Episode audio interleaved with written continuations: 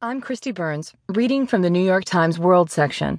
As terrorists cross borders, Europe sees anew that its intelligence does not. By Adam Nossiter.